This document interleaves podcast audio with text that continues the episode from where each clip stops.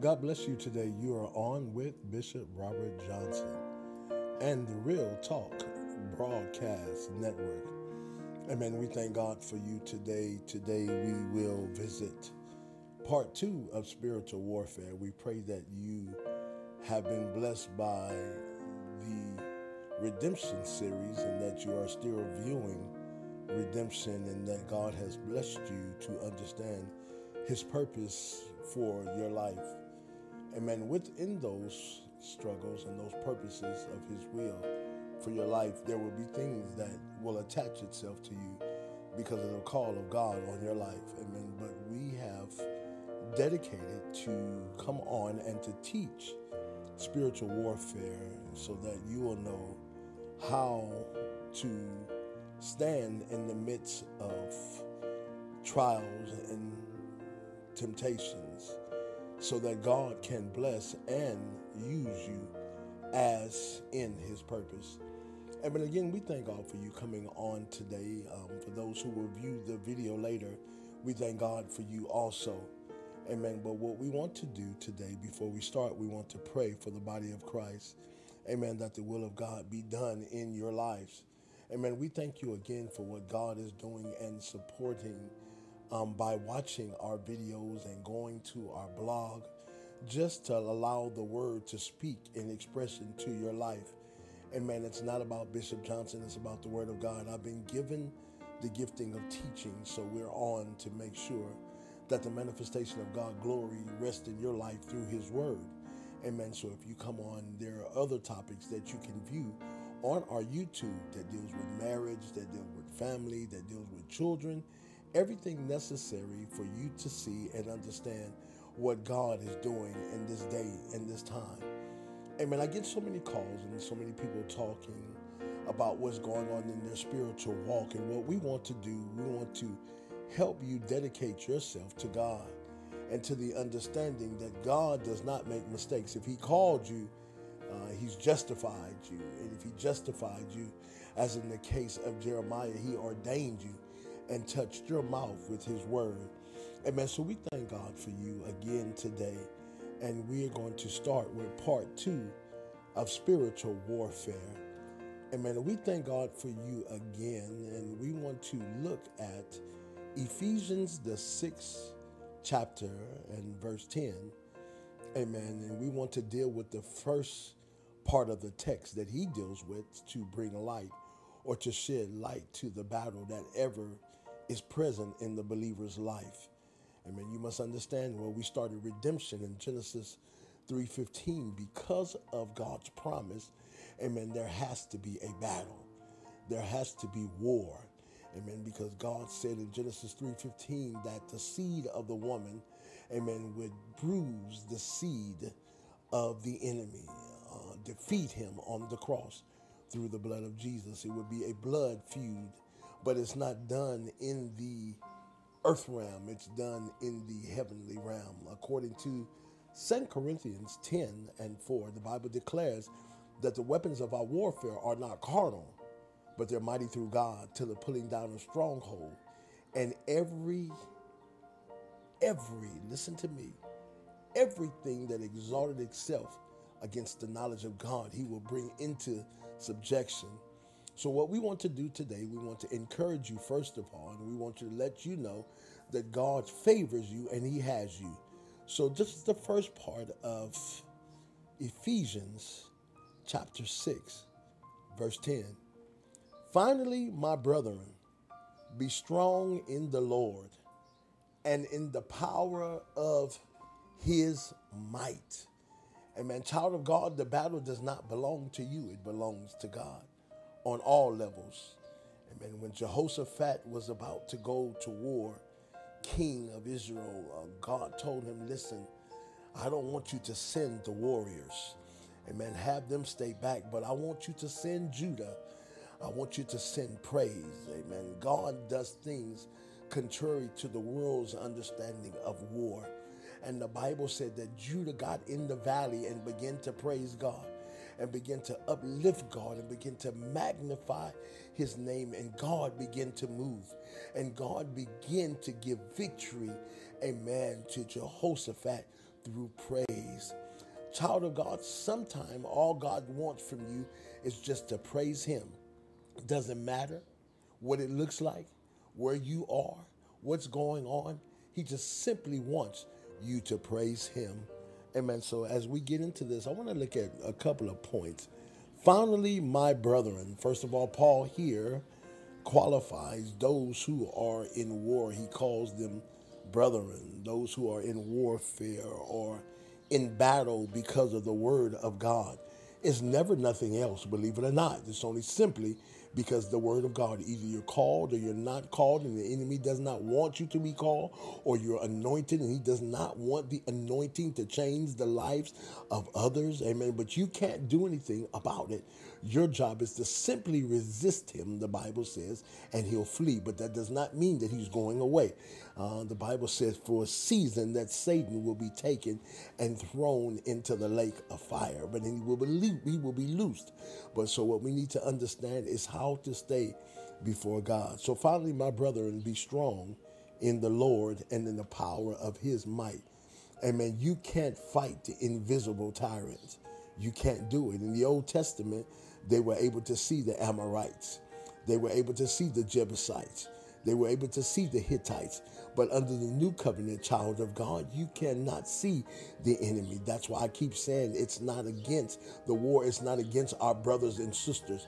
You have no reason to take anything out on anybody. If they're doing it, allow them to do it. Amen. They're operating outside the will of God. So then what we must do is stay in the realm of the spirit. So then he says it's important that we be strong in the Lord and in the power of his might. As we transition to our next slide, please follow us. Amen. The word is the center of everything. It's critical for the believer, no matter where you are in life, no matter what's going on in your life, that the word of God has preeminence. In other words, that the Word of God is the founding factor for you to make sure that God is the center of everything. Where there is the Word, there is a surety. Where there is the Word, there is power. Where there is the Word, there is peace. For the peace of God passes all understanding, but it comes from the word. The enemy can't understand when you should be mad, why you're not upset. Amen. Because God will give you peace in the middle of the storm. Amen. Follow me right quick. I want to look at four areas where the enemy wants to attack. The first one, child of God, is your heart. What he wants is for you not to give God your heart alone. Amen. He wants you to be a part of this system and a part of this world that's governed by emotions. So then what he wants is your heart. He does not want God to have your heart alone. Why? Because if he can take your heart, heart is the center of the emotions. So the Bible declares, guard your heart, for therein are the issues of life. Everything flows from your heart. Amen. Because if he can attack your heart, 90% of the battle is already won. Amen. When I say he, I'm not declaring of a physical uh, in physical being, but we're speaking of things that are operating in the spirit. Amen. So he, an entity that is based on being the prince of this world, does not have authority over the king, God himself. So God says, I want your heart. So guard your heart. There are things that in this world that will cause us to get out of place with God and for the enemy to attach itself to our hearts, but we forget about the word of God. Number two is your worries to make you doubt God's love and provision. The enemy wants to make you feel that God does not love you. He wants to make you feel that God does not have you. He wants to make you feel that God does not care about you. He wants to make you feel that God is not there for you. He wants to make you feel that everybody has turned their back on you. But if you are living in the word, in the abundance of God's word, God said, I wouldn't put more on you than you can bear. God said, I would never leave you, neither will I forsake you, but I will be with you to the end of the earth, the universe, and that's a long time. So, what I need you to understand the second place that He wants is to get in your mind, to control your mind, to make you doubt God. If I make you doubt God, then we'll look at number three, your everyday thinking So you're just like the world. He wants you to identify with the world. He desires that your thinking is like the world. Well, what is the world? The Bible says in 1 John chapter 2, it says, All that is in the world is the lust of the flesh, the lust of the eye, and the pride of life. God is not in that because he told them when they came and took him prisoner, he said, My kingdom is not of this world. God is not a part of the fleshly world. He is not a part of this physical world, but he's a part of the spiritual world, whereby Satan wants your thinking to become a part of the world. He wants to get you caught up in the system of government to where the ideologies and the beliefs become your figure of thought. But God is not in that. Number four, we're almost finished. Your speech. So you tear others apart. Satan wants to govern your speech so you can tear others apart. The Bible says, By this will all men know that you, who are the you? Ephesians 6 and 10 says, The brethren, they are the you, that you are my disciples, because if you have love toward one another. But Satan wants you to tear others apart. Amen. He wants to afflict your mind so then your mouth begins to speak against what God has called and ordained.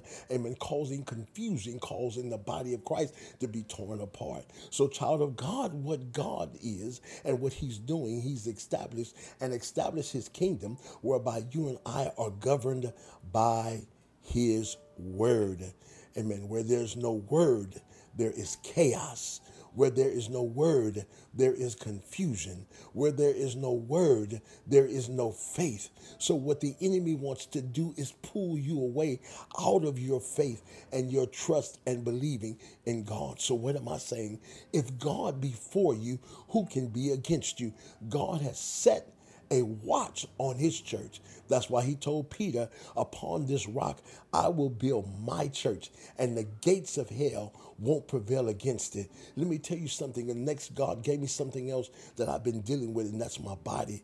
I mean, I'm a diabetic now for 20 plus years. And what I've learned is when my body is not operating according to the standards of how God has given life, I mean, it causes certain feelings and ailments to come. So then what it does, it will make you sick or tired or complacent. You can't really be active. But what god wants us is us to have a active mind with an active body. Amen. I started doing some things to change things. That's all part of warfare. I didn't know that. I had an apostle ministering to me. Say pastor you're too big. You're overweight. You got to lose weight. He said i need you to do some things. I say yes sir god we will do those things. And what God has been doing, He's been blessing and He's been moving. So, what am I telling you? I'm telling you to change things, to trust God, because higher level of anointing is there. It's coming. It's for you, but you have to trust God. This has been Spiritual Warfare, Part 2. Stay tuned for Part 3. Be blessed in Jesus' name.